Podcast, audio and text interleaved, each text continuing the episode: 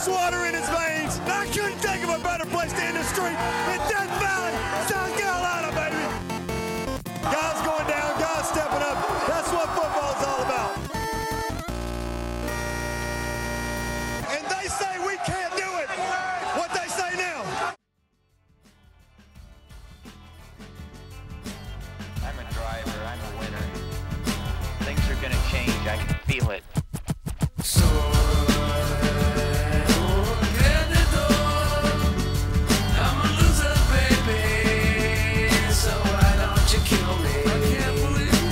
Welcome back to the Clemson podcast. Clemson Tigers are 9 and 1 in men's basketball and the top team in the ACC. Clemson football is what, 10 and 2? And life is okay. Welcome back everyone. This is our Sugar Bowl recap episode and funeral. And uh, this is your host Nick, joined tonight by Ben and Cody. Fellas, that one hurt. Yeah, that one hurt like one hasn't in quite some time. Um, I think you probably have to go back. I mean, I know this is easy to say, but back to the 2013 FSU game, and then obviously the West Virginia game in the Orange Bowl prior to that, just from the fact of how embarrassing the losses were. Um, and and being on a national stage too, and then all the the talk leading up to the game, you know, including us of how we thought Clemson was going to dominate Ohio State. Dabo obviously getting out there and uh, putting his foot in the mouth in, in, in, hindsight, especially without the team being able to back it up and match the intensity level of Ohio State. So it was a super disappointing game. Um, you know, last year, had we lost Ohio State, I think we would have all, you know, come back on in here and be like, man, we lost to a to a really great team who played tough. The Tigers played tough, and uh, you know, we, we lost a close game. This year, we we still lost to a really good football team, and they certainly deserve to win. And there's no one thing that could have changed in this game that put Clemson over the top. I think Clemson or Ohio State dominated us in all facets of the game, uh, but it stings with the way that the performance that we saw um, that we weren't really competitive at all in this game. Um, so I think that's the most one of the most frustrating parts. Yeah, it. You mentioned it, it, was like the 2013 FSU game, or even the 2011 West Virginia game, and I think the the common theme between those games isn't we were a much better team. We're a much better team now, but we just we did not bring our A game, and by and it, like far from it. Major letdown on a on a on a big stage, and we haven't done that in so long. Like we, you could call L, the LSU game last year. We didn't bring our best game, but I, I think we just got bested by a good team, by a better team. And then same for 2017 when we lost to Bama. That I mean, we they they they did us over pretty good, but they were a better team. We just you know, like Dabo said, I think it was 2013 against FSU. If we played 10 times, we would win five of them. And I, you know, that was laughed that, at him. That was, yeah, that was crazy. But I mean, I, I don't, I guess I could ask you guys. I don't think we'd win five out of 10 from if we played Ohio State based off of what I saw on Saturday. Um, uh, but I think we're pretty evenly matched despite the, the score. Well, I, I guess the really good points, guys, like bringing up those two losses. I guess what what we'll probably get into in this show is like is Clemson as good as we thought they were kind of this season and coming in? And I mean I the way I look at that West Virginia game the way I look at that Florida State game Florida State like we thought we were so close in 2013 we started the year beating Georgia you know ran the table through that had college game day twice in Clemson and then just got played off the field by Florida State. And they were I mean that is one of the best college football teams of all time to be honest, the 2018 Sem- or 2013 Seminoles. Um, I this did not feel like that type of loss in the sense that we were shown to be like that much further away from like the top of the top of the sport, like the top of college football.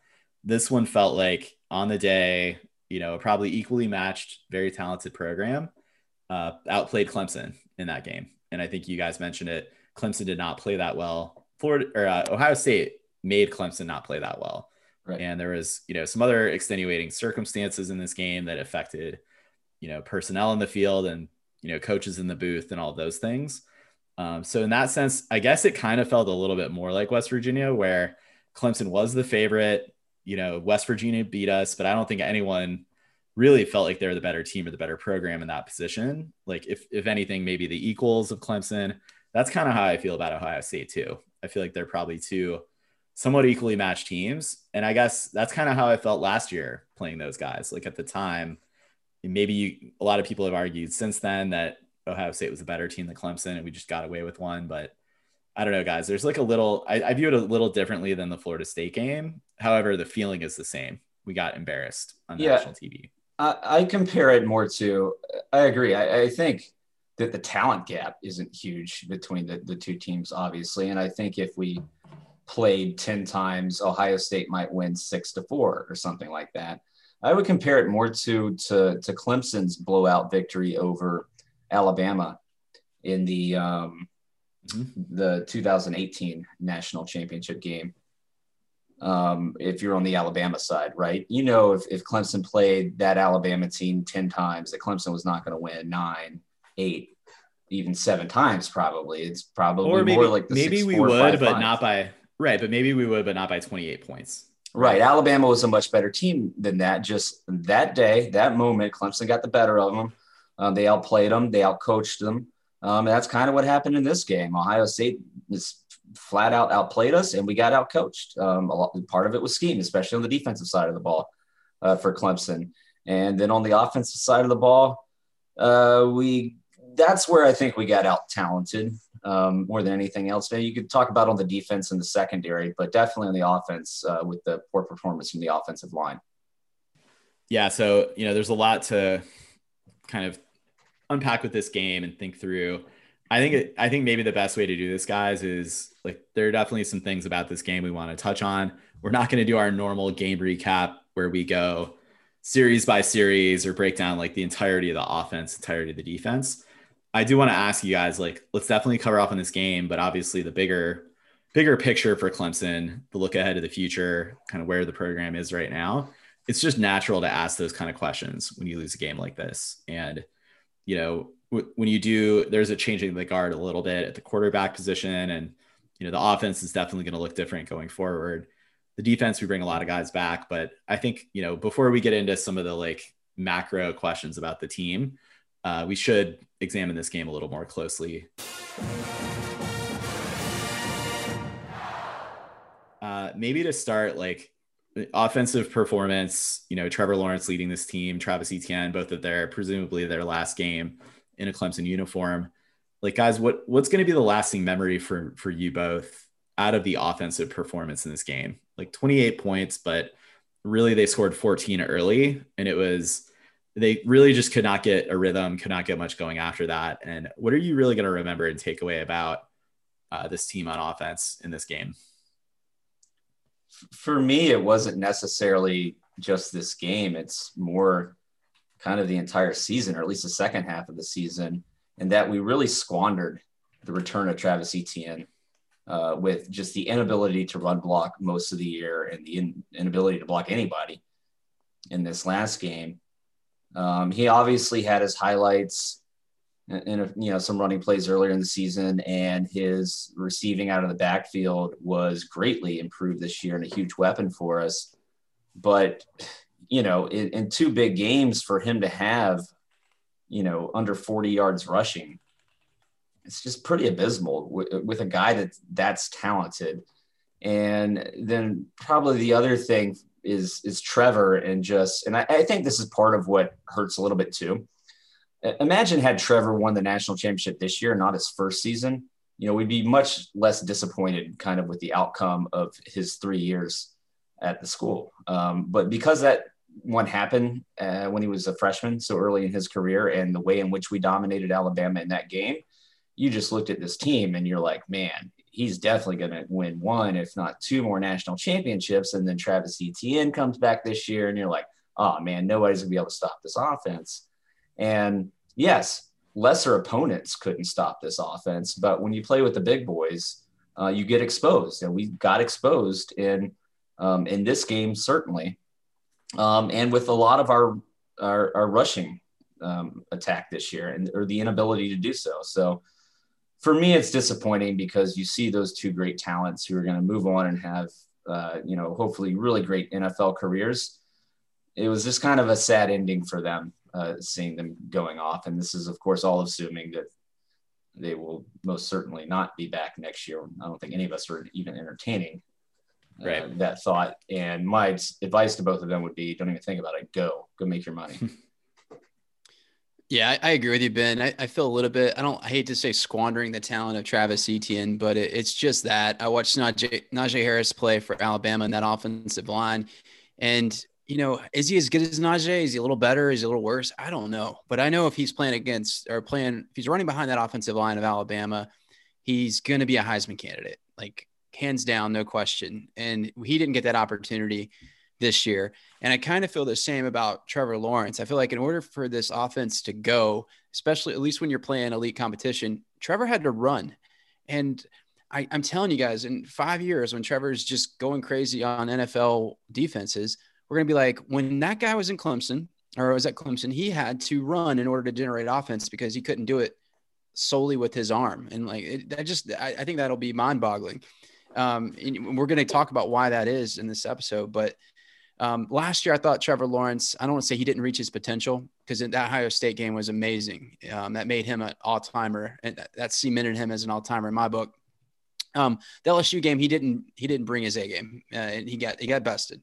But I, I, think this year, in almost every game he played, he was superb. And, I, and again, this game was one, I don't think there's nothing he could have done. It wasn't, it wasn't on him. He wasn't his best. It wasn't his best self, but I don't, I don't put that at all on Trevor. And yeah. it's kind of disappointing. Well, he was yeah, constantly me, pressured in this game too. I mean, yeah, that's know, my lasting takeaway, Ben, is how much pressure he faced, and like obviously later in the game with the fumbles and you know what ultimately led to a pick. That that's the lasting image for me of this offense and this performance. Unfortunately, is the like all year we talked about. We knew the woes of this offensive line was in run protection and blocking for Travis Etienne, and but what we said was it's fine. They're like they're solid and pass pro. They're going to keep Trevor Lawrence upright when you got him in the game, throwing the ball. He can pick defenses apart. It's going to be fine. Like in this one, I'm sure that Ohio State's uh, defensive coaches found tendencies and exploited those.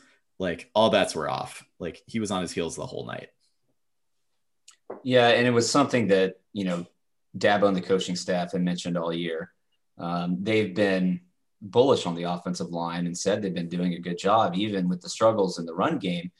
Um, and you know, a lot of the excuses have been, well, teams are really keying on Travis, uh, but they've done really, a really great job in pass protection. We bought into that because for the most part, they were doing a good job in pass protection, and they just fell apart in this game. And I mean, there was, and the amazing thing is, is Trevor still threw for 400 yards um, and you look at the stats, I mean, on offense, you know, Trevor passed for more yardage than Justin Fields. Uh, Cornell Powell was the leading wide receiver in the game for both teams. Um, and we still weren't even close in this one. So it, it really it, it, comes down to a lot of fundamental issues and the talent that we had out there on the field. And a lot of positions, we're just right there or above Ohio State in a lot of the positions on the field as far as talent is concerned. Across the offensive line, we're not even close. Um, and I mean, we're kind of a middle of the pack in the ACC as far as offensive line talent and performance goes. And shit, that ain't going to cut it. Right. And it's been it's been a common refrain for a really long time, guys. And like, look, is any college football team, their fan base really ever satisfied with offensive line performance. Like it feels like a very Alabama is. Uh, yeah, there's three teams that are, and they they're all in the playoff. Yeah, or and Georgia, who who isn't. You know, they've been once. True. Um, but yeah, no, like it's a common gripe and complaint for a lot of fans, but particularly at Clemson, I feel like. Right. And, and you don't really know what you have. Um, like kind of what you're alluding to, Ben, you don't really know until you play against elite competition. And we just kind of go by the odds. The last five years we've gone against league competition, we've shown up, and our our offensive line has been sufficient. It hasn't been a, a, a plus for us, but it, it's not a it's not a negative. But I mean, I think what we saw uh, what we saw on Saturday was that I mean, yeah, they're definitely it's a bit of a deficit. And well, let me ask you guys. So the other thing, though, I, what, let's talk about why like it's the same kind of personnel gap that it's been what what other variable was different in this game? Tony Elliott wasn't coaching. Yeah. And he's talked this year about he's been able to scheme around this offensive line. And I think they followed probably a game script that Tony Elliott was laying out for the first couple series. two, three series of this game. What were those results? 14 points. Probably should have been 21 if Trevor can connect with Davis Allen. After that, and look, like Brandon Streeter was put into a little bit of an impossible situation here. Um, it's one thing to be the offensive coordinator at Richmond and other schools. Um, it's another thing to go up against Ohio State in the Sugar Bowl, right? I still have a hard time buying that one. Like Dabo's in on the play calling too. He knows the game plan. Streeter has been offensive coordinator at two places before. He's been at Clemson uh, for what a couple, two, three years now, um, at least. And I, I, I just, I don't think you can. Yeah, okay, you can say Tony Elliott has been able to scheme around the weaknesses of the offensive line, but Ohio State exposed those weaknesses more than any other team has this year. So I'm, I don't personally think that having t- uh, Tony Elliott in the booth for this game would have made much of a difference because um, unless he can call plays that makes the offensive line just fundamentally block better, then it wasn't going to do us any good. I mean, Trevor just had, you know, he, he, was pressured so much. He just had no time. And obviously, there was nowhere for ETN to run. Um, and those guys were just getting beat. And it's not, you know, it wasn't, you know, necessarily the Cade Stewarts either. It was like Jackson Carman has been kind of a big disappointment this year and has not lived up to his five star billing, in my opinion. I think he's certainly come back next year, not into the, uh, the NFL draft. I know Jordan McFadden got some good grades from whatever sites are, are out there in this game, but he got beat several times. Cade Stewart has been, uh, you know, a passable center. He's not great by any stretch of the imagination. And one guy that's really disappointed me too is Matt Bockhorst. I thought he was going to play a lot better this year, just from what we knew about him, his mean streak, and just having that attitude you want out of offensive linemen. But he hasn't played great either. So I think just across the board, these guys just the, the talent wasn't there, um, or they just didn't gel, or it just it wasn't right. And you saw that in several games this year. And I think the um, again, I don't think it was just guys keying in on ETN. This is his fourth year in the program. You think people wouldn't have figured that out sooner when he was having success? No, I, I agree. I think it's, I mean, the offensive line just, it, it, I don't think it was a matter of gelling. Uh, it, it could have been that too, but I think primarily it was a matter of, it's a matter of talent. And you mentioned like, yeah, and some of the talent that's there, including Jackson Carman and Matt Bockhorst, who were both high profile recruits. I don't think they had quite as good of a year as they should have. And, and, last year, by the way, both of those guys did have a good year. Maybe we chalk it up to the the, the coronavirus, the pandemic. I, I don't know. Um, if, if, Carman comes back for a, senior year, I think he'll be better. Uh, but you mentioned the two two other guys on the interior, uh, like Will Putnam is uh, he's just young. I think I think he would have been a good guy to put in as a rotational player this year. Normally, that's the progression for offensive linemen he's in his second year, needs to gain some weight, and but you know, there's no one else in front of him, so he's a starter. Uh, Cade Stewart is again, that's that's the guy you want as your as your backup. Nothing against Cade Stewart because he was a I think a two star, and he made his way to as a as a starter. So kudos to him. Uh, it's just a, a, matter of talent and size. And those those again, I said it like a few weeks ago. It's like those guys don't exist on our depth chart, so you can't expect it to get better. And well, guys, like, oh, go ahead, Cody. No, that, that's all I got.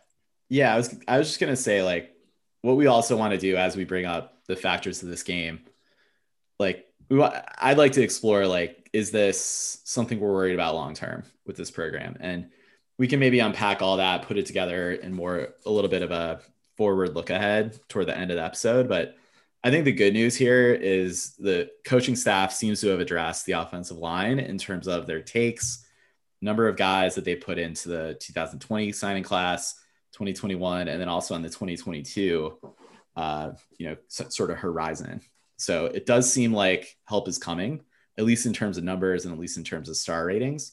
Obviously then you have to develop these guys and establish chemistry and bring them up through the system. And it's also not something like even though we are bringing the talent in o line is something where it does take a couple of years for guys to really progress and you know land land on the football field. So um, yeah, we're we're gonna ultimately eventually preview this coming season and who's gonna be on the depth chart, but you know, midterm, longer term, like this is a position group that I feel like we're feeling pretty good about, right? Uh, moving forward, absolutely. We've recruited great in the 2019 class. 2020 class um, is, is, great. The 2021 class is off to a really good start.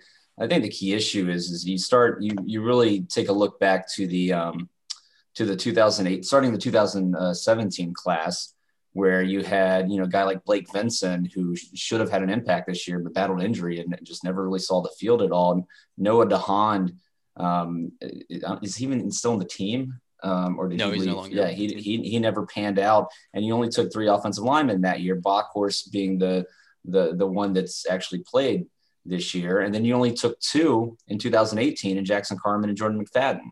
So there was a lull in recruiting those years, and it it it played out on the field this year. Um, we were we were thin on the offensive line, and we knew going in that we were going to have a bunch of young guys backing up, and we going to to lean heavily on these starters. And at the end of the day, yeah, they were experienced, but they just, you know, it wasn't a great unit. Right. I, I, complained a lot around that time, 2000, and like that was not a good time to be a complaining Clemson fan around like 2016 to 2018 because everyone's like, ah, we're we're fine because the offensive line at that time was was actually pretty decent. But yeah, I mean, it left us. It, it wasn't a thing of necessarily, at least in the 2018 class, like you said, Ben with Jackson Carman and Jordan McFadden that those are two guys. Those are two hits. Right, but only taking two. Exactly. So that's the thing. You have to. It's it. It kind of conflicts with Dabo's strategy of you know managing the numbers, only offering scholarships to for the for the spots you have available, which is all admirable. Um, it just the, the bust rates on offensive linemen are much higher than other positions, so you have to account for that. And it doesn't seem like they were accounting for that, and they and they weren't taking any oversigns um, for that reason during those two classes. I mean, I, I think when they had two takes in 2018, they should have had actually four. And the year before that, they should have had th- uh, four or five when they only had three. Yeah, and especially you mentioned it, Cody. I mean, offensive line is one of the areas where they're generally more bust than any, any other position group. Um, guys not panning out. It's just it's really hard to predict that. Just the what's required of being an offensive lineman uh, about all phases of the game, the physicality, the technique, the understanding of the system and you see a lot of guys drop off. You know, four four or five star guys can can drop off. Um, so you really do need to have a wealth a depth um, at those positions, and when you're taking two a year, it's it's it's going to be tough. And again, it, it, it, showed up this year. But um, the good news is for Clemson fans is that moving forward, uh, we look to be in really good shape, which is a good thing because after seeing ETN's struggles this year because of poor offensive line play. I worry about recruiting big name running backs. You know, I'd rather go to Georgia or Alabama. I'm watching those offensive lines. Well, and that, I mean that hasn't been. Luckily, that hasn't been an issue uh, with running back rec- recruits. But I, I, will say, help is on the way. You guys mentioned that. Um, I don't know if it's going to be ready next year. We're not going to preview next season in this pod, but I, I, don't know. I think we have some talent that'll be young next year um, because the last um, recruiting class, the guys that are, are freshmen right now, um, there's there's a lot of them and they're all talented. And then the guys coming in that will be true freshmen uh, are, are talented as well. We, picked up Trist, uh, Tristan Leigh, who was a five star. Uh, so that was a big pickup, but you can't ever really count on freshmen, at least not true freshmen. Guys, I want to maybe have some last few thoughts on the offense here. Um, also, I, I just feel like the ceiling on this 2020 Clemson team was always sort of capped by the fact that we would be without Justin Ross throughout this year it was really nice this year to see the emergence of Cornell Powell and EJ Williams, uh, both guys that you know continue to cement Clemson as one of the top wide receiver uh, college football programs out there. Uh, but ultimately, uh, and again, like Ben, you mentioned, no one factor was going to win this game for Clemson. Like if somehow Justin Ross had gotten medically cleared to play this game, we're not winning this game just on the merits of having Justin Ross as a wideout option for Trevor Lawrence. Uh, but I do think having him throughout the season. And you know, if you if you would have had him, like it, he's the kind of player that can change the what the defense has to do to prepare uh, and, and the schemes that they throw at us. And you know, once once it was sort of established that Trevor wasn't going to have, I don't know, they were just kind of pinning their ears back, right? And he he wasn't going to have the time to find his receivers, regardless of who was out there.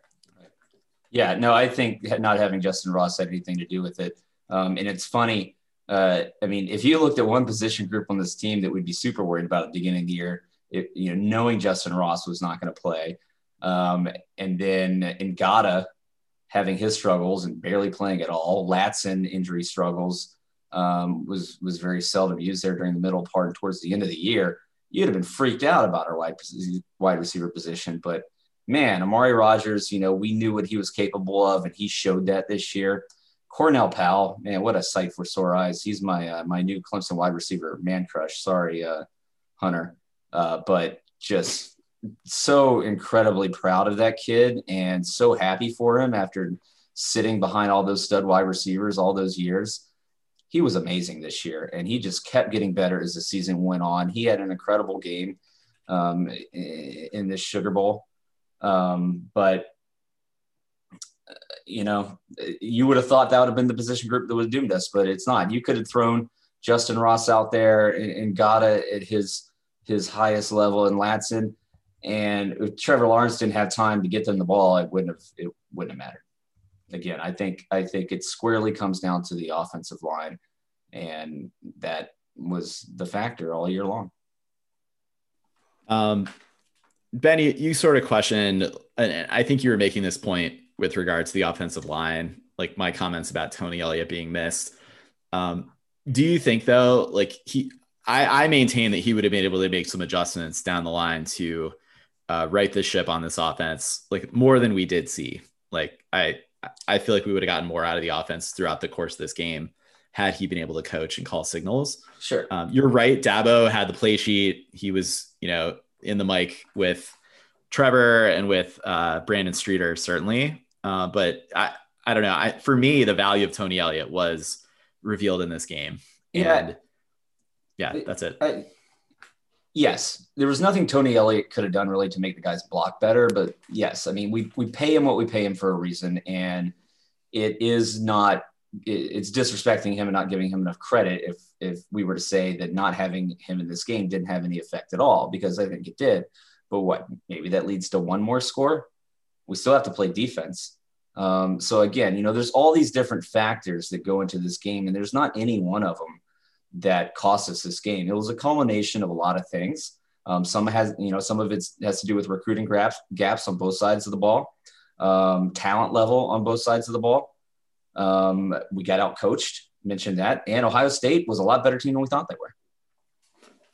Yeah. yeah, that's certainly true, and especially on defense, I feel like like doing the preview um, with Chris from Clemson Pause. Uh, really great to catch up with Chris. We thank him for coming on the show. Like I don't know, like there we dismissed a lot about Ohio State, and we said they were well positioned to defend the run. That wasn't anything different than we'd seen previously this season.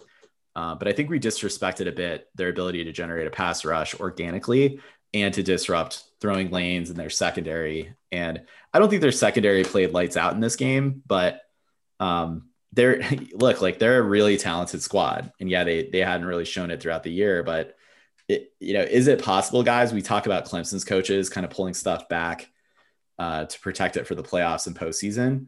I feel like Ohio State did that, probably more so on the offensive side, but um, they certainly put it all together in this one. And you felt you know, some of their playmakers on defense definitely have awesome games. Well, they only had to survive six games um, without showing anything. Um, but again, that's another one of those factors that I don't think you can point to that is the reason. Yes, you're going to have an advantage uh, with less wear and tear on your body and being fresh, playing half the games than your opponent. But at the same time, I think you're at a disadvantage in that you don't have time to develop players as the year goes along and really kind of get into your offensive system and, and defensive system and scheming, scheming and and gel and get that continuity. So, yeah, I think it can go both ways with that argument. And again, that's uh, that's I'm not going to blame it on that.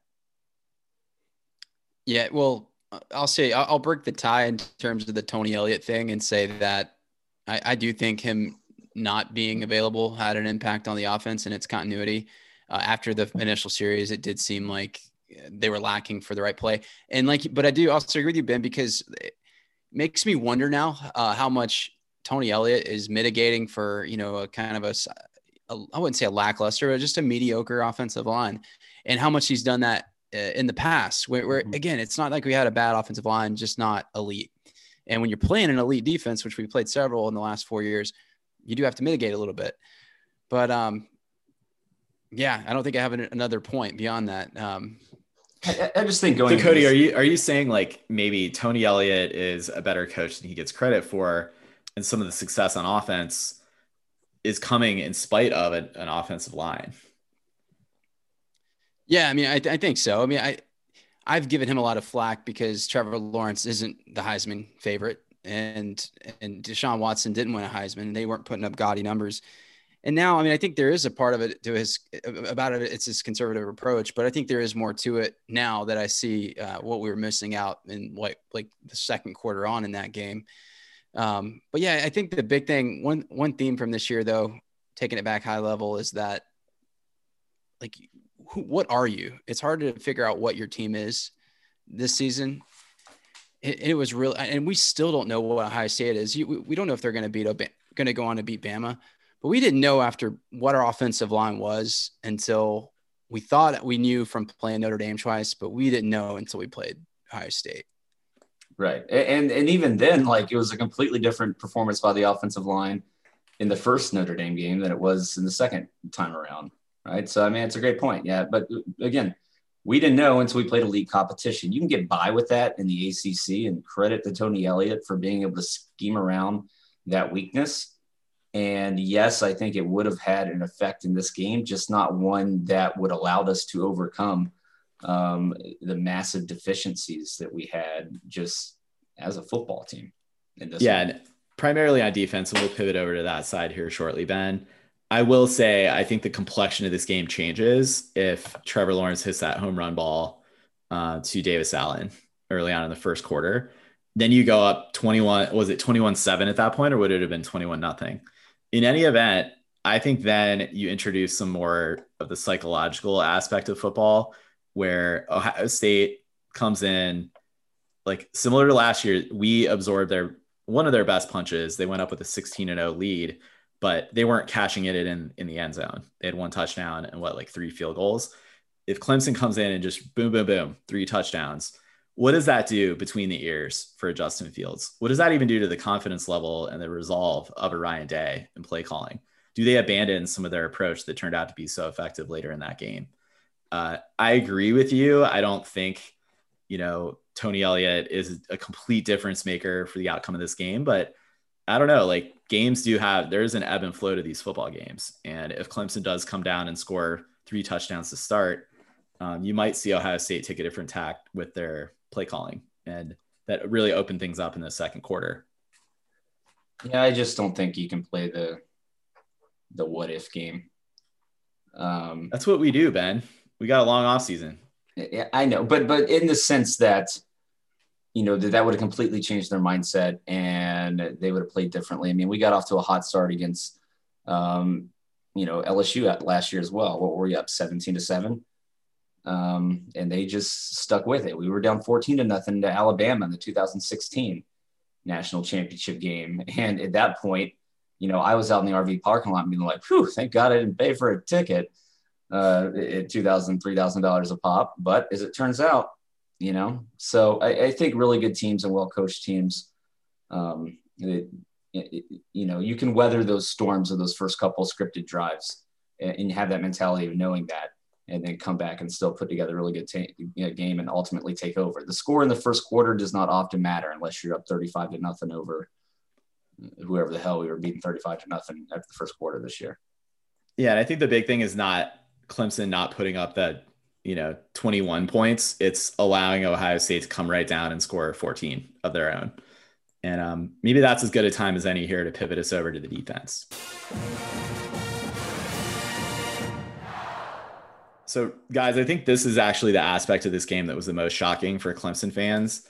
Uh, coming in you looked at the struggles of ohio state's offense against northwestern really throughout the season. Like penn state indiana uh, they certainly scored points, but were not doing so in dominant fashion.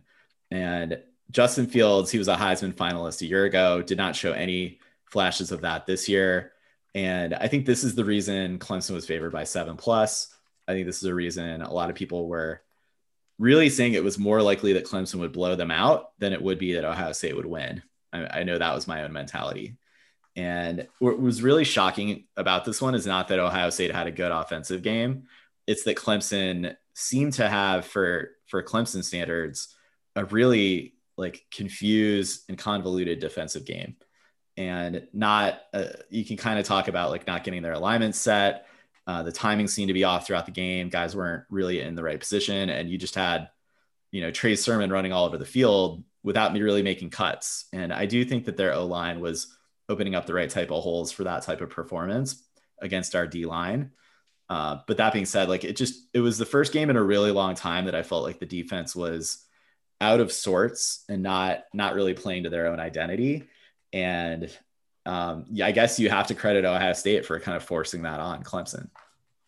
I think that was the most obvious thing. Um, you could see it from the get go that the Clemson defense was scrambling around uh, right as the ball was being snapped from the very beginning of the game. And credit to Ryan Day and his coaching staff for scheming that up and going um, with that approach. You know, the talk about Venables stealing signs uh, leading up to the game um, probably was a little bit of reference that and foreshadowing, um, you know, things to come. But I, I think that's part of where we got out coached in this game. And Tiger Illustrated uh, had a really good article discussing it. It wasn't so much that Ohio State played with tempo because they actually bled the play clock. Um, it was more about when they set their offense and finally landed in their formation uh, that did not give Venables enough time to adjust to that. And so you can do it with up tempo. You can also do it with slowing down the tempo. And other teams have done this to us in the past. Syracuse did that to us, what, back in the 2017 game. Um, and there was a game earlier this year where somebody gave us fits. Maybe it was BC.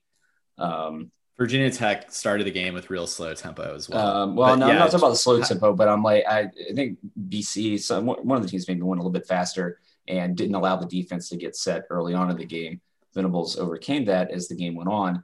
But yeah, that was a big part of the problem. And we, we can talk about this um, when that really becomes a factor is when you don't have the, the talent level on the defense like we've had in years past, guys like Isaiah Simmons, who can be uh, very multiple, right? You can have him out there no matter what the formation is. Um, and veterans on the defense. Remember, this is a really young defense. And so when guys are scrambling around there at the last minute, then that's this it's just not good and it didn't fit well with the personnel that we had on the team this year. Agreed. It, it was the perfect storm of lack of experience, uh, a suspension, uh, another suspension that happened during the game uh, of your two most heady, most veteran players on the back seven uh, talking about Skalski and Nolan Turner. Um, yeah, it, I didn't read the article by Tiger Illustrated, but yeah, that, that seems about right. It, it was a lot of, it didn't seem like up tempo as much as just um, keeping Clemson's timing off a little. And, and, and yeah, you, it's not even a thing of talent. It, I mean, we could talk kind of go into a little bit of the, the position groups and whatnot. It, the defensive line is not under talented to me in the, in the top four and maybe top five. It's it's when you get into backups, and we had to get into backups because there was so much, there was uh, so many plays that Ohio State was running. It, the the drop off was just so clear and so evident, especially along the interior. Um, but you couple that with not having a pass rush. I mean, we don't have a, a stud defensive end. Myles Murphy is is he's going to be that guy next year, but I don't think he's quite there this year. And you know, again, XT's not playing. Another another factor. We can Foster too. Well, yeah. so and that's well, where it comes to. Well, real quick, I'll respond to that point. That's where it comes down to the experience, right? You can have all the talent in the world, but a guy like Bryan Bresee, um, super talented. Is going to be a phenomenal defensive tackle for us. Is going to play in the NFL. Um, doesn't have his technique completely down yet, right? That's going to come with time, and that talent level is only going to take you so far when you're an experience when you come up against more veteran and, and t- teams that are just as talented if not more than you are. Um, and we saw that play out in this game and yes the guys were missing. Like it's like i don't know what's up with with xt um, but you know it was obviously a luxury to be able to get him back and actually see him playing this year. I know we thought maybe if they didn't um, lift the red shirt rule this year or grant everybody a year of eligibility that he was only going to play like the last four games or something. But he's played a good bit this year. And for whatever's going on with him and why he missed this game, um, that's disappointing because at this point, his third year, uh, you know, in the in the program, he should be one of our leaders on that defensive line. Talk about five stars, or talk about guys maybe we missed on in recruiting. Uh, that same year that we only had, you know, the two uh, uh offensive uh, linemen uh, that was the same year that we recruited XT, KJ Henry, and Justin Mascoll. XT wasn't in this game, has been a bit of a disappointment this year, working his way back, at least lately, with kind of whatever's been going on with him. And then Henry just, he may not develop into that five star product that we thought he was going to be. He still has time. You know, we've seen guys take a few years. Um, and then Justin Mascoll in this game, he's he's been a little step slow um, all year long, and shouldn't be relying on him so much. Like there's other guys that, that we should be hoping to rely on and put in there. Yes, Justin Foster um, not being able to play this year hurt. Uh, Logan Rudolph leaving early was a surprise to, to everybody and, and Venables especially, and, and, that hurt. But you've got to be able to uh, to overcome these things um, to a certain extent. And um, unfortunately, it was just too much attrition um, on those particular uh, uh, positions that hurt us along the defensive line this year. Yeah, I mean, I think the two, well, I guess there are three position groups in particular where depth, lack of depth, lack of high end talent, or lack of any type of bodies with experience uh, led to this result and actually led to the result last year against LSU. And the big ones are you, you guys have talked a little bit here about edge rushing, uh, defensive tackle as well, and safety, the safety position. And um, I think again, like Brent Venables can also paper over a little bit, you know, some of the like, you know, depth of talent or depth of experience uh, kind of things against ACC competition and even like really good, really solid programs like Notre Dame. But once you get into the 80% plus blue chip ratio teams like Alabama and Ohio State and Georgia, you know, those things start to get exposed a little bit. And honestly, guys, like in seasons past, you know, 2018, well, I guess 18 was still the era of the Power Rangers. Um, and you had, you know, solid guys like Muse and K'Von Wallace at the safety position. But um, really, the last two years, I think we've had injury issues. Uh, really take uh, injuries or COVID or, you know, who knows what's going on with XT, but um, reasons to take guys off the football field. And there just has not been, then you've got freshmen playing. Like the question should be, why, where are the backup juniors and the backup seniors and the backup sophomores here? And I think that's when you your eye gets drawn a little bit to recruiting classes from 2017 on. Um, Cody, when we were kind of talking about this and like you know having group therapy over the weekend um, since that game Friday, you, you, pointed out that Clemson had, hadn't taken us like we took a bunch of safeties in the 2019 class, um, but it really had really been since 2016 that Clemson had taken any safeties. So that's two recruiting classes with no safeties. Yeah, I, I could. I knew we didn't. There was a period there where we didn't take a lot of safeties because we took four last year. Again, that's guys like Joseph Charleston, uh, Phillips, Thornton, and uh, and Zanders. Zanders. So they're in like we talked about, it, like kind of like Will putting them along the offensive line. They're playing probably they're probably a little too young, and yeah, you. So I look back and like we like you said, Tully, seventeen and eighteen, not one single safety, and that's mind blowing and you, and you know, fortunately in 16 that was Isaiah Simmons and Nolan Turner, but yeah, you you just I mean it's crazy. I guess what's so surprising about this again, uh, you know, Clemson's picked up their safety recruiting, but it's just how how you've had so many misses and you haven't had quite the caliber of talent as compared to other position groups. That's what's so surprising to me.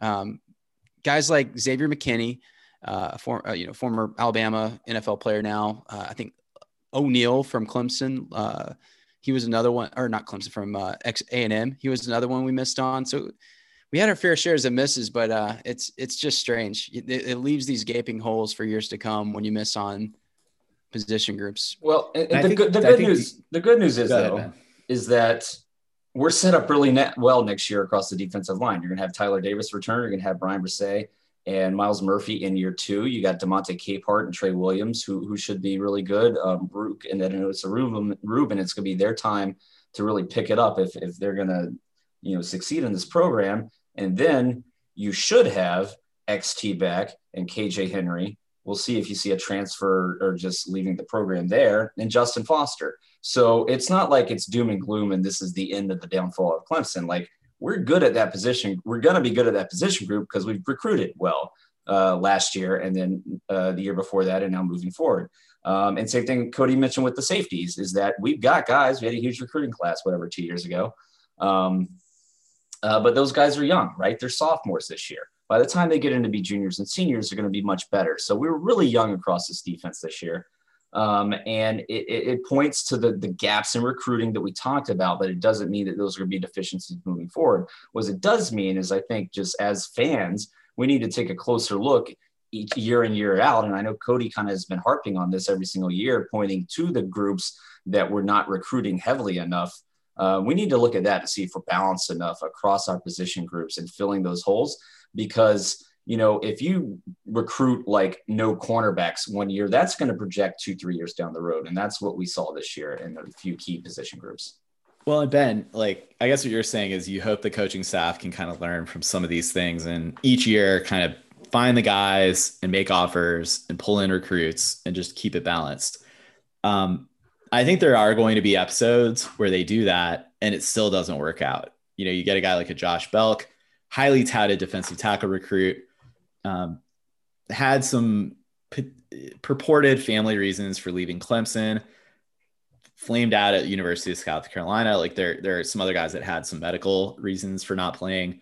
Those things are going to just happen. It happens to every every program out there. What your what your coaching staff then does, I think, you know, you got to evaluate a lot of the options available to you. And this is the part of the episode where I do want to talk about the transfer policy that Dabo has had, and actually the transfer policy throughout college football. So leading up until this past year, uh, normal transfer rules tended to apply, uh, which actually constrained the amount of guys that were moving out of programs and moving to other programs. Like you generally had guys leaving programs that had, you know, didn't jive with head coaching or like the leadership style. Uh, maybe there were definitely some legit kind of family circumstances or personal reasons. Uh, but for the most part, there was not really any sort of kind of free agency of college football players. That has progressed a lot in the last two, three, four seasons. And now you've got rules, you know, being put into place where everyone gets a one-time transfer. You don't sit out a season type of setup. So I guess what I'm kind of building to, Ben, and this is I'm not the first one to propose this, is you know, if Clemson does find itself in the situation where they are really thin at safety, or they are really thin at defensive tackle, um, or tight end, let's say, you know, in Milan Richards last year when Braden Galloway went out. I don't even know if that was Milan Richards last year. Like we may have had a gap year with nobody at tight end last year. Um, that's a, that's the exact circumstance where I feel like the coaching staff should be thinking about bringing in a transfer. And there's ways to do that without breaking up, you know, the culture and the vibe of your program. What about guys that you offered when they were high schoolers, you know, eight months previous that went into a bad situation for them? They're not happy at LSU with Arik Gilbert, you know, a tight end. Um, what why not guy, think about bringing them in? The guy that gets somewhere and realizes he wants to go closer to home for a, a family medical reason or something like that. You know, Demarkcus Bowman, um, you know, used uh, something similar to that, and it was part of his reasoning for for leaving the school this year. And yes, I think you absolutely have to consider it. It's the changing landscape of college college football. I don't care if Dabo doesn't like it; he's going to have to adapt um, if he's going to keep the program at the top because the other schools are going to be doing it. Listen, you can ask Nick Saban to this day. He hates the type of offenses that are being successful in college football right now. He hates the facts that he has to go with an up tempo offensive al- at Alabama. That's not the type of football that he likes. But guess what? He wants to win national championships. And so he adapted. He likes rings. Exactly. And so he adapted. So whether or not Dabo likes it, um, you know, that's sorry, that's the way that the sport is is heading, and he's going to have to adapt as a coach. I'm not saying he's not going to adapt as a coach. He's adapted several times um, over the years of being the head coach, coach of Clemson for 10 plus years in bringing us two national championships and taking us to four national championship games, right? Um, yeah. So I think well, that's something like the- that you're going to absolutely, absolutely have to consider this. Maybe you start with, okay, whatever guys transfer out of the program, um, you know, uh, before they're seniors, you fill those spots, or you're open to fill those spots with transfers. So you're not necessarily putting guys ahead of other guys who have earned it and, and all that. But um, yeah, I think if college football is going that way, you're going to have to do it, and everybody will point to the fact that uh, the last two years we got schooled by two transfers. Uh, Justin Fields, and he kind of schooled us last year too, um, and Joe Burrow. And Jacob Coker was actually a transfer also. I mean, we didn't lose a game to Jacob Coker in 2015 season, but he was a transfer. Yeah, what's what's interesting to me is I, I mentioned to this uh, to you guys on a text thread that there was a David Hale article on ESPN about how Dabo needs to change, and there was all the all the offseason hoopla, and it, none none of it had a whole lot, a ton of merit. Um, things like his, you know, uh, social justice stances, his response to COVID, uh, you know, the the bulletin board material for the the um, and the AP poll ranking OSU at 11. Anyhow, all that had nothing to do with the outcome of of the right. game. And and really, what, what the reason Clemson lost is everything we're talking about right now. It's very, it's not as sexy, it's not as interesting, but it's it's things like it's things like recruiting, it's things like evolving, and and and opening yourself up to the transfer portal, like you're saying, Tully. And yeah, I, I don't see like I, I get a lot of what Dabo does, and I, I, I and I even though it's not the way I would necessarily do it, um, things like you know not taking over sign uh, candidates in, in recruiting. Like I get why he doesn't. I think there's a good reason behind a lot of what he does a lot of what he does. But the not taking transfers, I, I simply I, I, don't get that part. That uh, I, I don't know. I just uh, maybe you guys have a good argument for it. I, I don't get it. It's working for Brad Brownell. Well, that, yeah, I mean, but I, I definitely see the argument for taking transfers. I don't see a good one, and I, I may I, I get not I get I get the meritocracy, but I don't agree that you couldn't still have a meritocracy if you took transfers. I think I think you could actually add them to brighten your or you know, in, in a case where you have a lot of young people, you want to get some upperclassmen that brings a different edge to the culture. Daniel Rodriguez, you know, at least guys like that. Well, bring it, a guy it, in, and you don't have to give him any assurance he's going to play. He's got to earn right. that spot, right? Earn that. And position. if guys are going to transfer out, then you have to be open to allow guys to transfer in. Yeah, so I, I, and I, guys, I have to believe a spot on the Clemson football roster has to be a very attractive thing for would-be transfer candidates. Um, so closing yourself off, like the game is changing.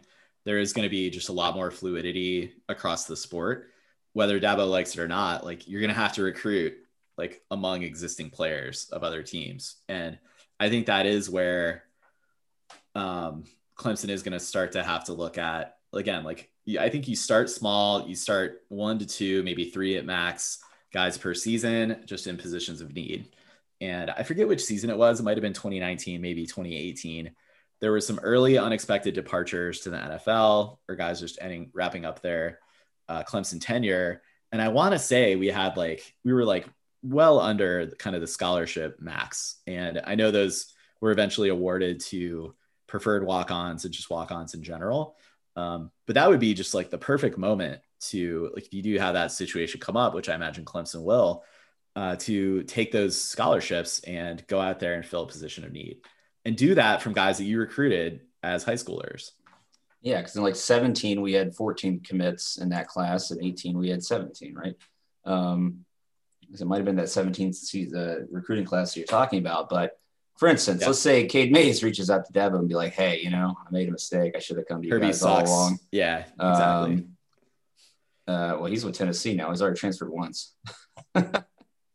Let's make so, the tour. So, so maybe a, maybe a, maybe a bad example. I mean, he's slowly getting back to Clemson. You know, Georgia right. moved to an orange team and uh, now right. to the real orange school. Um, obviously, I mean, joke, ben, obviously like, the guys have to be the right yeah. character fit and everything yeah. for your program, and, and you know, and, and, you know, fit a, a, niche or a hole, be able to fill a hole that you're that you need, um, and not just be like uh, you know a five star guy. Like I'm taking him no matter what, but yeah, I think there's a there's a route to doing that, and I think it's completely ethical, and there's nothing wrong with that. Um, now, we sure could have used Cade Mays in that game on on Friday. Could have used say that five of them. Yeah, yeah. Um, uh, do you guys? I mean, a lot has also been written about what Ohio State did schematically. Uh, does Brent is Brent Venables' shtick sort of running thin? Um, is there any merit to stealing signs and you know how you how you stop that? I, possibly, I, my take is possibly there's some merit to some of that. That being said, I think it goes back to talent, and I think it goes back to that we had inexperienced freshmen and sophomores filling in a lot of holes where you know four or five star starters weren't able to go in this one, and we weren't able to organically generate a pass rush, and then you put those guys in conflict in the back end. Um, I think that's much more of the case here, and um, same was true against LSU. There were guys out on the defensive tackle position. Um, God love him. He's an awesome Clemson uh, starter who we should all cherish the memory of. But AJ AJ Terrell was uh, outplayed in that game, and unfortunately, like that combined with some of the thinness of depth uh, kind of got us against an all-time offense in LSU. So I think like both years, you could chalk it more up to personnel and not as much up to scheme.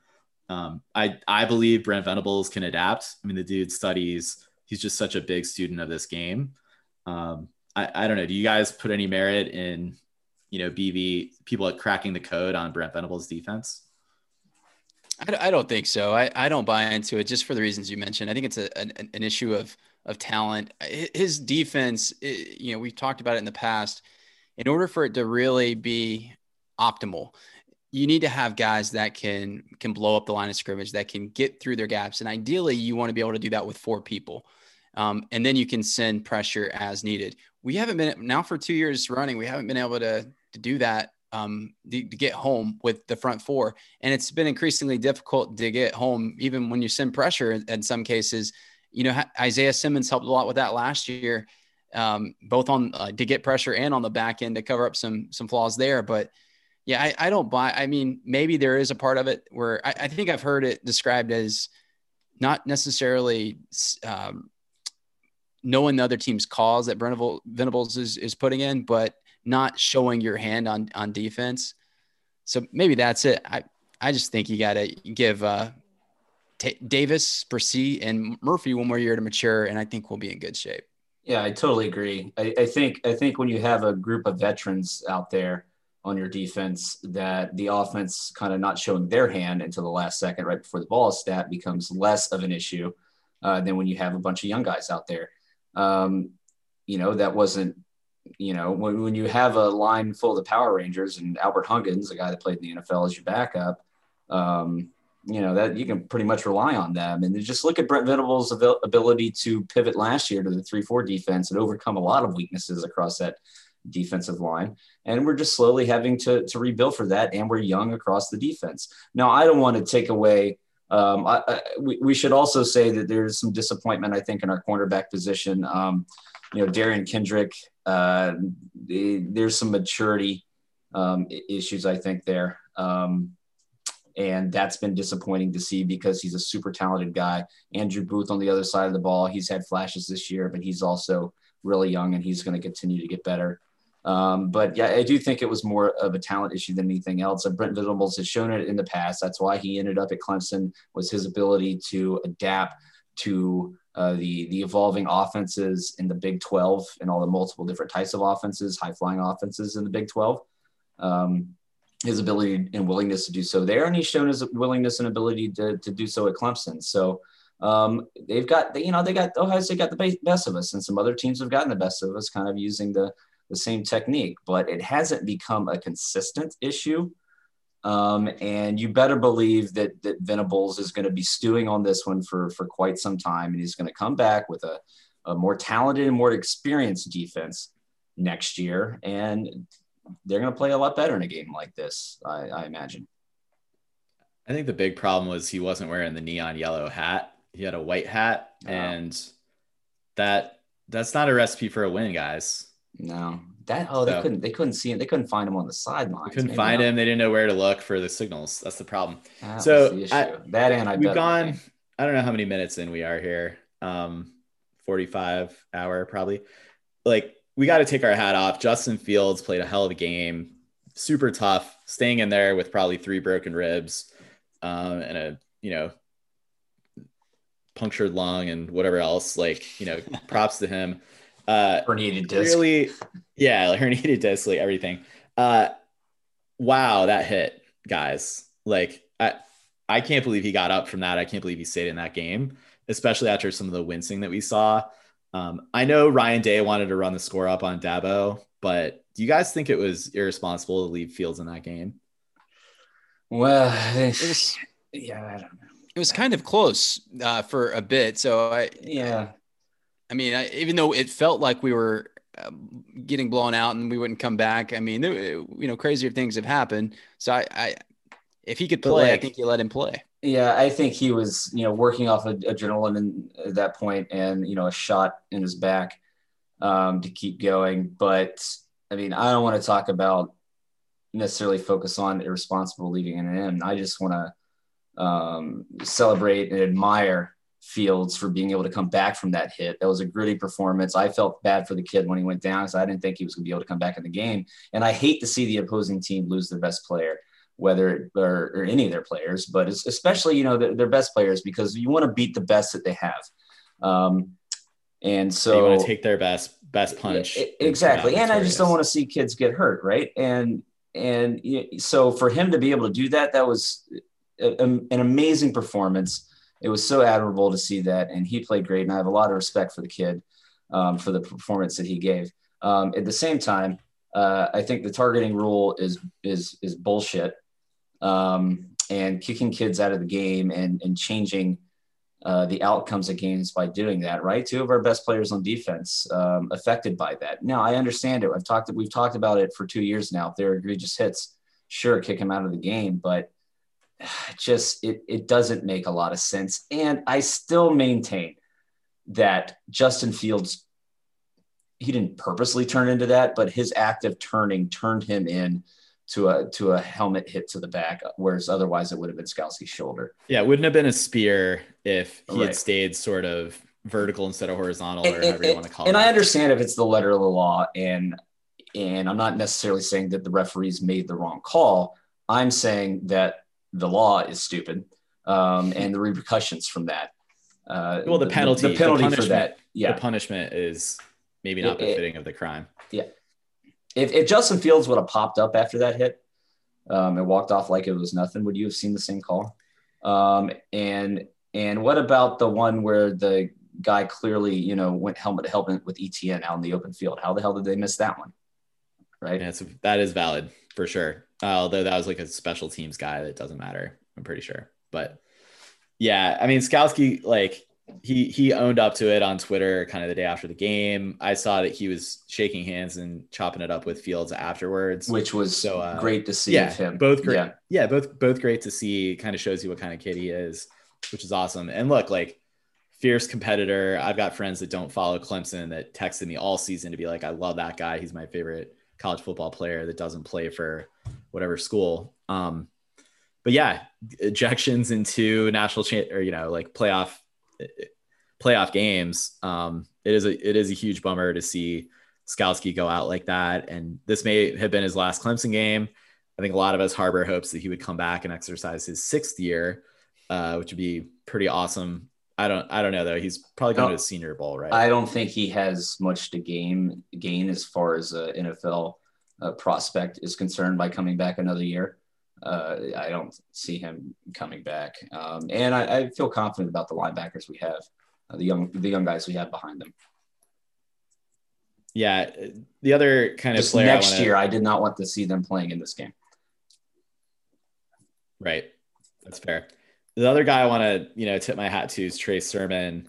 Um, I don't remember him being that aggressive and, and huge at Oklahoma guys. I don't know about you. No, he was never that good. I don't know. He like it looks like he got an extra step and he turned into Todd Gurley, at least in that game. And again, probably credit to Ohio State's offensive line and maybe some uh, some less than stellar play on our side too. I think they had Chase Young and J.K. Dobbins suited up in disguise in place of uh, on either side of the ball. So it mm. looked like to me. Could be. No, no, Sermon, yeah, certainly outperformed what we thought he was capable of, and that's with Master Teague not being available for the game. Um, so he really showed uh, showed out when he had to. Yeah, so I you you kind of touched on it a little bit here, Ben. Like Ohio State was worthy of being in the playoff. They outplayed Clemson they had just as good a talent as Clemson, kind of top to bottom on the roster. I think Clemson had an experience advantage in this one, and both experience within the year and throughout the course of, of time. Ohio State just had the right talent at the right position groups, and that was mainly in the trenches. Um, they showed that to be true with their offensive line. Um, Clemson, you know, was bothering Justin Fields a little bit, but he was able to withstand that. Um, they obviously got a few hits in on him, but um, for the most part, even after he sustained that shot from Skalski, like, and again, you don't want to do anything with intent to to harm. I was surprised they weren't stacking the box more. Like Clemson wasn't stacking the box more, knowing it was likely going to be runs to Sermon immediately following the injury, and trying to get more, just send the house kind of blitz pressures on Fields. Um, couple sacks, he might be out for the game. And I know, again, you don't want to make that a strategy to kind of alter the course of the football game, but probably would have been effective. Well, and part of part of Sermon getting loose too was just really poor tackling um, in the second and third levels of the defense. It was pretty abysmal. Yeah, um, and guys getting washed out of the play, yeah, being in the wrong spot. I, I mean, I've talked about Kendrick's uh, willingness to tackle is you know, like similar, being similar to Deion Sanders, um, and just some other guys in the secondary that just, just they're, again they're young. They need to put a little bit more weight and muscle on and improve their technique. Um, but yes, yeah, still credit to, to Sermon for an incredible game. Cool. Well, uh, not much more to unpack from this game.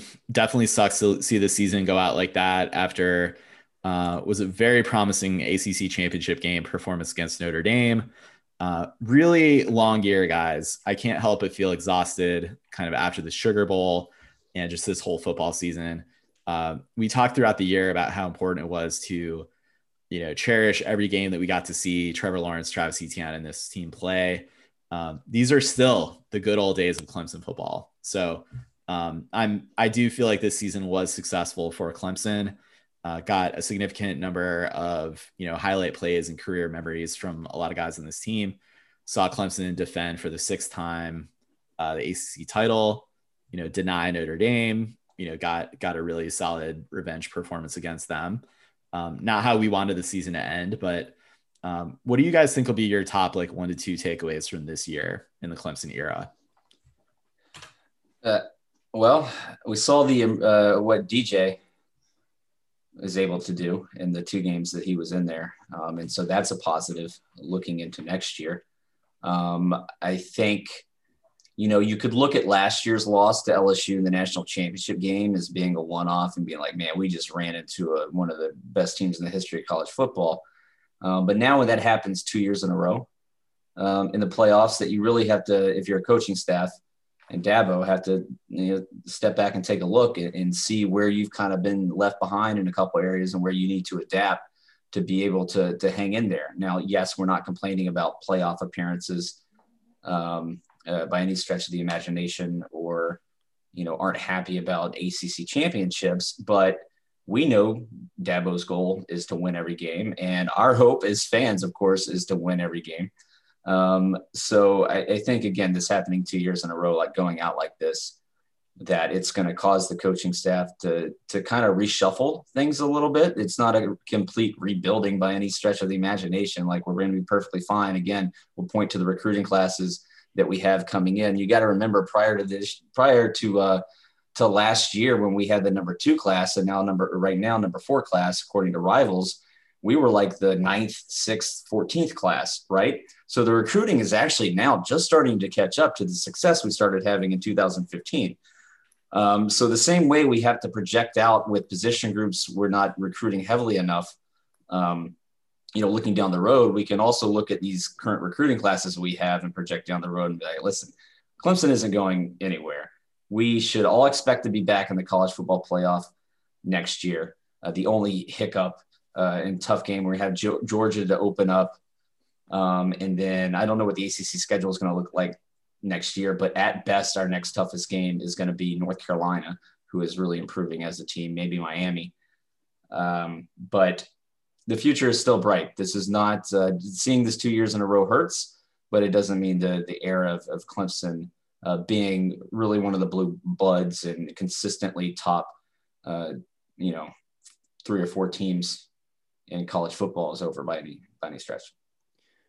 Yeah. So, so Tully, your I guess your question was, uh, what's the main t- your major takeaway from this year? And I'll I'll need some time to digest it. I think we'll probably do the Watsons our award show at some point. But you know, the obvious, what's very self-evident is coronavirus impacted the season. I I don't think it was as, as entertaining. It, the season didn't feel as real. I felt the same about Braves baseball. I don't know if you guys feel that. You can't tell me the NBA feels the same. But anyhow, that so if you were going to kind of have a less than amazing year, then this wouldn't be a bad one. Um, but I have to say, and I, again, I don't, I don't want to be negative because everything you said, Ben, about the program getting to a new, to new heights with recruiting, like you know, hey, we had some lapses in recruiting, um, but those have been addressed. I, I, th- I think this season is the worst uh, of the of all the playoff teams. Um, I think, I think it, you know what made it great were two great talents, and that's Travis Etienne and, and, Trevor Lawrence, and that's what I'll remember. But this team was not, to me, it was it wasn't on on par with the other. What would that be? Six, five teams. Uh, 2017's, uh, uh, you know, you know, it, it might have been a little bit better in 17, but that defense in 17 was amazing. So yeah, no, and no, good point with the with the COVID uh, thing, Cody. You know, and and thank you and congratulations to all the players and the coaching staff on the team being able to focus this year. Uh, you know, get as many games in, as they did, and the success that they did have. You know, it was uh, a lot of sacrifice on their part, not being able to see friends and family members as much as they should, and being able to stay focused and be as successful as they were on the field this year. Um, you know, we've all had to deal with uh, COVID in one way or the other. Um, and it's been just a really tough year for for everybody. Um, and you know, college football players uh, certainly being the same. And you know, as soon as we got baseball back in the summer, it was like, okay, it's starting to you know, get a little distraction, starting to feel a little bit more like normal. And then when college football came back, even though it wasn't the same product, even though you know the Big Ten uh, started way late in the season, and the Big 12 and SEC, I think, started, or maybe the SEC started a little bit later, and we didn't get necessarily those marquee matchups that we are hoping for every weekend. It didn't have the same level of excitement week in and week out in college football. We still got college football, and that was uh, gave you something to look forward to every weekend. It gave us something to distract us um, from everything else going on in the world. You know, the COVID, the elections, and all that, and it was welcome for me. And I appreciate, uh, you know, it, it, it, took the effort of everybody playing college football, all the, all the kids, the coaches, the athletic directors, it took their effort uh, to put a product on the field for us to be able to watch. And I'm appreciative of that. Cool. Well, uh, the college football season is not completely over, guys. Um, I remember when we lost to Alabama in the Sugar Bowl um, in the t- 2017 season. I I was kind of down on watching the Bama Georgia national title game. I eventually came around and did watch it um, that day on the broadcast. But uh, where are you guys on this upcoming Alabama Ohio State matchup? Like, presumably Fields is going to be dinged up a little bit. We'll see if the game even happens. There's like a COVID outbreaking happening within the Ohio State team. Um, who knows if that's by design to try to buy them some time to get Fields healthy little gamesmanship there. I, am completely joking, but I don't know. Like, do you think this is going to be a, a runaway for Alabama, or are some of their defensive deficiencies, you know, something that Ohio State can exploit? I'll I'll go first. I I think I was talking earlier. It's it's really hard to gauge your team. Like, what's the what's your who you benchmarking against? And I think people will use use like the recency bias with Ohio State in their matchup against us. But I I believe Ohio, I believe Alabama is the superior team. I think what we thought going into uh, the game about Ohio State, I think it'll manifest itself against Alabama. They're more they're more complete than us. They might not have Trevor Lawrence, but they they do have the Heisman winner and Najee Harris. I I think it'll be three scores. Yeah, I think had Ohio State beat last year's Clemson team like this, then I think they'd have more of a shot. It's just we know how hard it is to beat Alabama when you know when when they're loaded like they are this year. Their defense is not what it usually is, but I don't think it necessarily has to be with that high flying offense. And I still do think that the weakness on Ohio State is uh, their secondary. And given time, Mac Jones will be able to uh, to pick apart that defense. Uh, there's Saban mentioned Jaylen Waddle may be able to be back for this game. We'll see if he is and if how effective he will be. But you match him up with DeVonta Smith, who, by the way, won the Heisman Trophy, and congratulations to him. I think he was deserving of it. I'm not gonna. I don't have any sour grapes about Trevor Lawrence not winning. If we're giving Ohio State crap for only playing six games, then we have to equally do so with Trevor for playing uh, three or two less or whatever than Alabama played this year. Um, so yeah, I think Alabama again. It's just Alabama as good as Clemson has been over the stretch, Alabama is still number one. They are the team to beat pretty much year in and year out. And I think that's going to be hard for Ohio State to do. I think it's going to be a, I think it could be a close game. And I, I think there's a world where Ohio State could win. And for some reason, I'm pulling for Alabama. I can't remember why. Um, Because Ryan Day is he's the worst. Oh uh, yeah, I'm not a big fan of his. Um, and we recruit against Ohio State more than we do Bama. Yeah, I guess Ben, like my, I'll tell you my philosophy. If it's not us, it ought to be Bama because we're in many ways chasing them. The more teams you you let you leave the door open for that win natties, like it's just gonna you know be that much harder to recruit. I think you either want it to be us, you you want Bama, and I'm not saying root for Bama because then you'd be a South Carolina Gamecock but uh, or you get a fluke team like an LSU that kind of reaches up out of nowhere and just grabs one in like a fluke season. Right. Because um, Ohio State like, isn't going anywhere next year. Like uh, LSU just completely took it. Yeah, for off, sure. Right? So like if you give Ryan Day like that, if you give him the and look, they beat us. We're now four and one, so we still have that. You know, lean into the bragging rights, Clemson fans still. But um, yeah, like if he wins a natty, like all bets are off. Like it, you know, it, it just gets that much harder to recruit against them. That's I, I think that's my reasoning actually now that I think about it.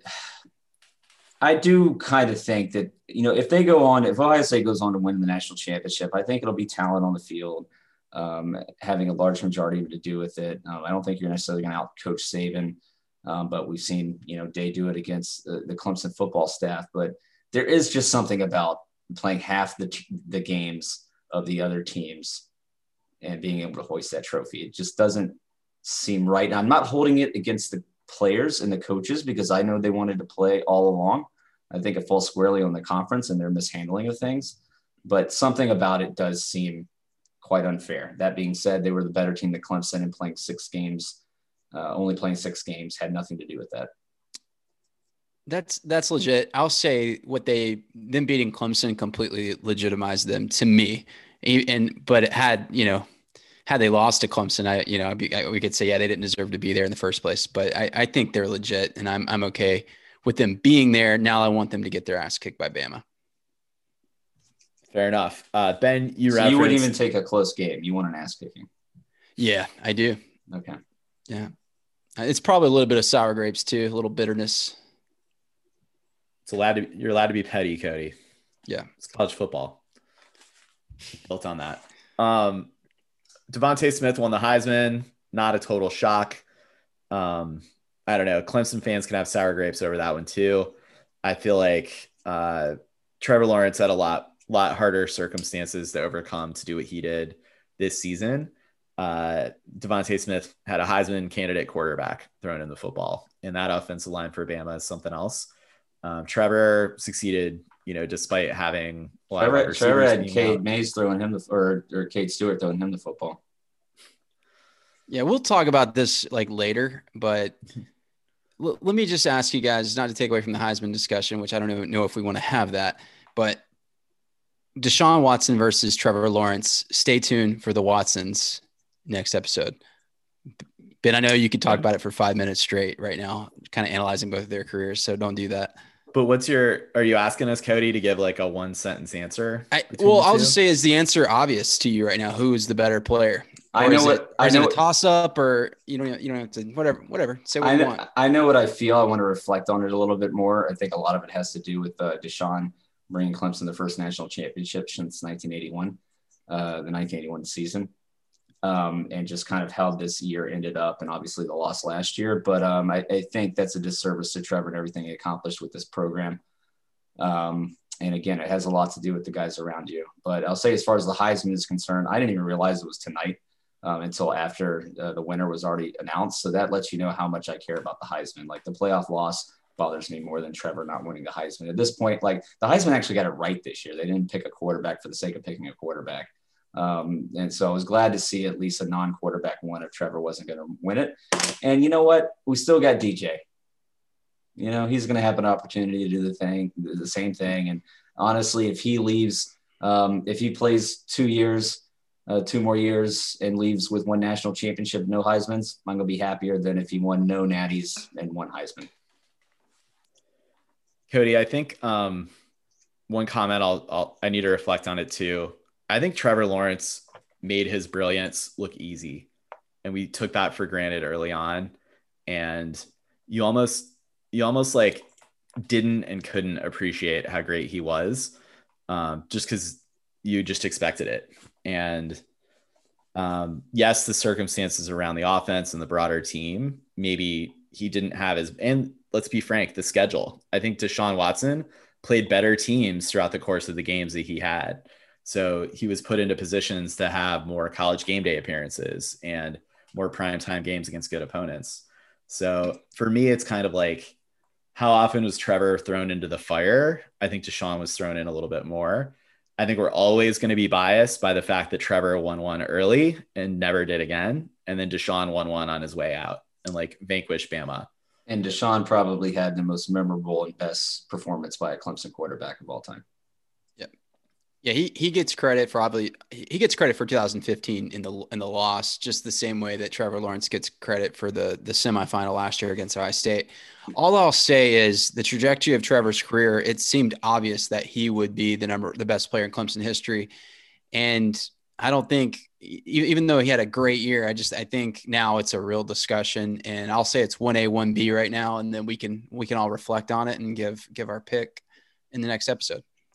Well, the good thing is that um, should Trevor end up with Jacksonville, that's the same division as the Houston Texans. So we'll get to see them play at least twice a year, head to head. Well, we won't, but people in Jacksonville and Houston will. Cody, there's this thing called television M- pictures, sound moving across the screen. Never heard of it, man. It's pretty cool. He um, all right. on transistor radio. So, net net guys, this one sucked, but it sounds like you know it's not time for the sky's not falling. It's not time to panic as Clemson fans. The run is not over. Um, yes, we've we've identified probably some reasons this happened. We think it's comes down a little bit more to talent than it does to coaching motivation and scheme and really anything else. And for the most part, you know, we feel pretty good about the trajectory of the talent acquisition. We'd like to see a little bit of flexibility and kind of open mindedness, thinking about the transfer portal uh, for positions of need, and you know, not necessarily letting some of our good recruiting advantage go away um, if we're losing out in the in the transfer portal battle too. But um, I don't know. I, I kind of come away from a tough situation feeling good and optimistic about Clemson. I asked you guys over the weekend, like, is it still fun to be a Clemson fan? And I think our answer was all yes. But are you guys doubling down on that? You said you asked, is it still fun to be a Clemson fan? And what do you have to look forward to, or something like that? And I was like, yes. Yeah. Are you excited? Yes. what next, are you excited? What about? are you excited about? I'm like, yes. And next year, yeah. If if if you think this is the sky is falling game where it ends Clemson's dominant run, um, then you probably spend most of your workday commenting on TigerNet message boards. Um, this is this is not the end of it. There's uh, there's still a lot left. And you shouldn't do that, by the way. Like embrace it, enjoy it. It's not yeah. the end of the run. Yeah, exactly. Like yes, we were pissed off and hurt. Like the next day, I didn't wake up to noon. Um, the next day. Um, and finally got myself to kind of turn on the uh, the Orange Bowl later in the evening and just left it on mute until the fourth quarter. Um, finally got back into it Sunday, started watching some Clemson basketball, got really excited about that. Remembered our baseball team's going to be good this year, and you know, there's more to life. Um, there's a there's a lot of good things happening. There's a lot more good to come. Um. And if the worst thing that happened to you this year uh, was watching Clemson get beat by Ohio State in the Sugar Bowl, then you're pretty freaking lucky. Agreed. I'll say that I'm uh, Clemson football. Being a fan is is fun for me. I think it's because I follow recruiting, and it, I think people that follow recruiting, it's it's kind of a weird thing that you can't live in the moment. You have to just look forward to the future. But it's probably it's it's the element of hope. I think it's what drives a lot of fan bases. Like we will be better next year, or we could possibly be better next year. And even though we've been great and things have been amazing. I, we could actually be better next year. That defensive line is going to be sick. And uh, we'll talk about next year during the offseason. But Ben, you, you said it like recruiting's gotten much better than when Deshaun Watson was in Clemson. So I think that the future is still very bright. And I, I do like that DG, that DG, that DJ fella. I'm not going to say his last name. Can't say his first name. no, it's, it's, two, it's two letters. Amazing. Um, well, guys, like you know, to our listeners, thank you for tuning in. This what year was this, guys? Six year This six, year sixth seven. season. We've we've been here for every single. We started the, in 2015, the first playoff run, and we've been here ever since. And um, Yeah, and maybe that's So all it's part of the reason why we're positive because uh, as soon as Clemson starts making playoff runs, that's it. We're done. yeah. We're wrapping up the show. but- anymore if we suck. yeah thank you though for you know sticking with us for this our sixth year we're really looking forward to reflecting on this one um you know it, it, feels a little similar to the post deshaun run where it was, the future was a little bit uncertain obviously that was coming off a title game victory this is coming off a loss but there's going to be a lot to unpack in the offseason a lot going on with the depth chart and what goes on with scholarship limits and does dabo you know dabble in the transfer portal at all and uh, who decides to come back and like you know does Here- clemson take any other guys in the february signing deadline Here's my analogy for that, Tully. Would a pastor turn down somebody transferring into their congregation? So Dabo can do it too. How about you have 75 real scholarships and you have 10 open that you're given to walk-ons? Well, they're going to have to. I, I think as these things evolve and the rules change, that you are going to see other things start to change as well. Um, yeah like so- classification of scholarships Yeah, right we'll we'll see how Yeah. it goes. So, um, I think I think Dabo will come around to it. Um, he's a smart. yeah guy. and and look like maybe it took an ass beating like this you know to to really uh i don't know. Open his eyes to some of those things. We'll see. But look maybe we've been a little dour on a lot of the position groups and the coaches a little bit in this show. Like uh we celebrate them too. We we cherish this team all their contributions this year. Ben you talked about how hard it was. Um and yeah like keep doing what you're doing. But uh you know we're also here to fill up minutes and talk about ways this team could potentially be better. And that's why we'll follow up in the coming week uh, weeks with our Watson Awards, celebrating the guys on this team for this year, and then also uh, take a little bit uh, closer look into next year and all the things that we should be excited for. Yeah, let's hope that there's a spring game, guys. I really miss um like uh Chris Fowler was talking about it on the Heisman broadcast. Uh, do you guys remember Trevor Lawrence's first pass in the spring game when he came in? I think Yeah. Kelly Bryant hurt his hand in that game too. Um, and he just connected on a bomb, I think to Tee Higgins actually. And uh That was I'm A&M. that yeah, you're I, I know that was that was A&M, but see he he hit a long ball to somebody in the spring game that year too. And uh I don't know. I'm ready to get back to that. Let's let's do that. Let's fast forward to April. Yes. Well, and we know what DJ's capable of already, so that's encouraging. Definitely. All right. Well, thanks for tuning in, everyone. Again, we'll be back in maybe a couple weeks with the Watson Awards. Uh, we'll we'll get some interviews on. Uh, I I canceled the Dozer podcast. I don't think anyone wants to hear from that guy right now. Uh, let us know if you do. I guess um, he, he said he's willing to come on. If they But- lose, if they lose, bring him on. If they lose, bring him on. All right, we'll we'll see what he what he's up for. But uh, we'll get people other than Dozer. We got to have Quack and Tiger back on um, just to talk about all things personnel. Uh, a lot of eyes on recruiting, probably more than more than normal coming out of this game. So um, he's the authority in terms of people we know and talk to, and uh, plenty of other folks to catch up with. So um, thanks again, you know, for sticking with us this season. Uh, tell a friend, leave us a review, you know, while while it's on top of mind for you and um, check us out on social media. You know, you know where to find us. But um, with that, you know, thanks every, again, everybody. Make sure you're tuning in and following along with this Clemson basketball team.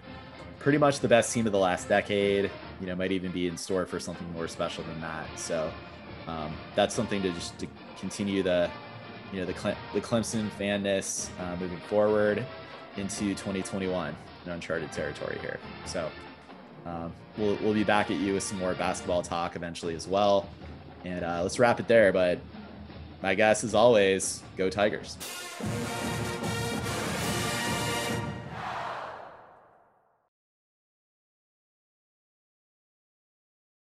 Why don't you like Ohio State, Cody?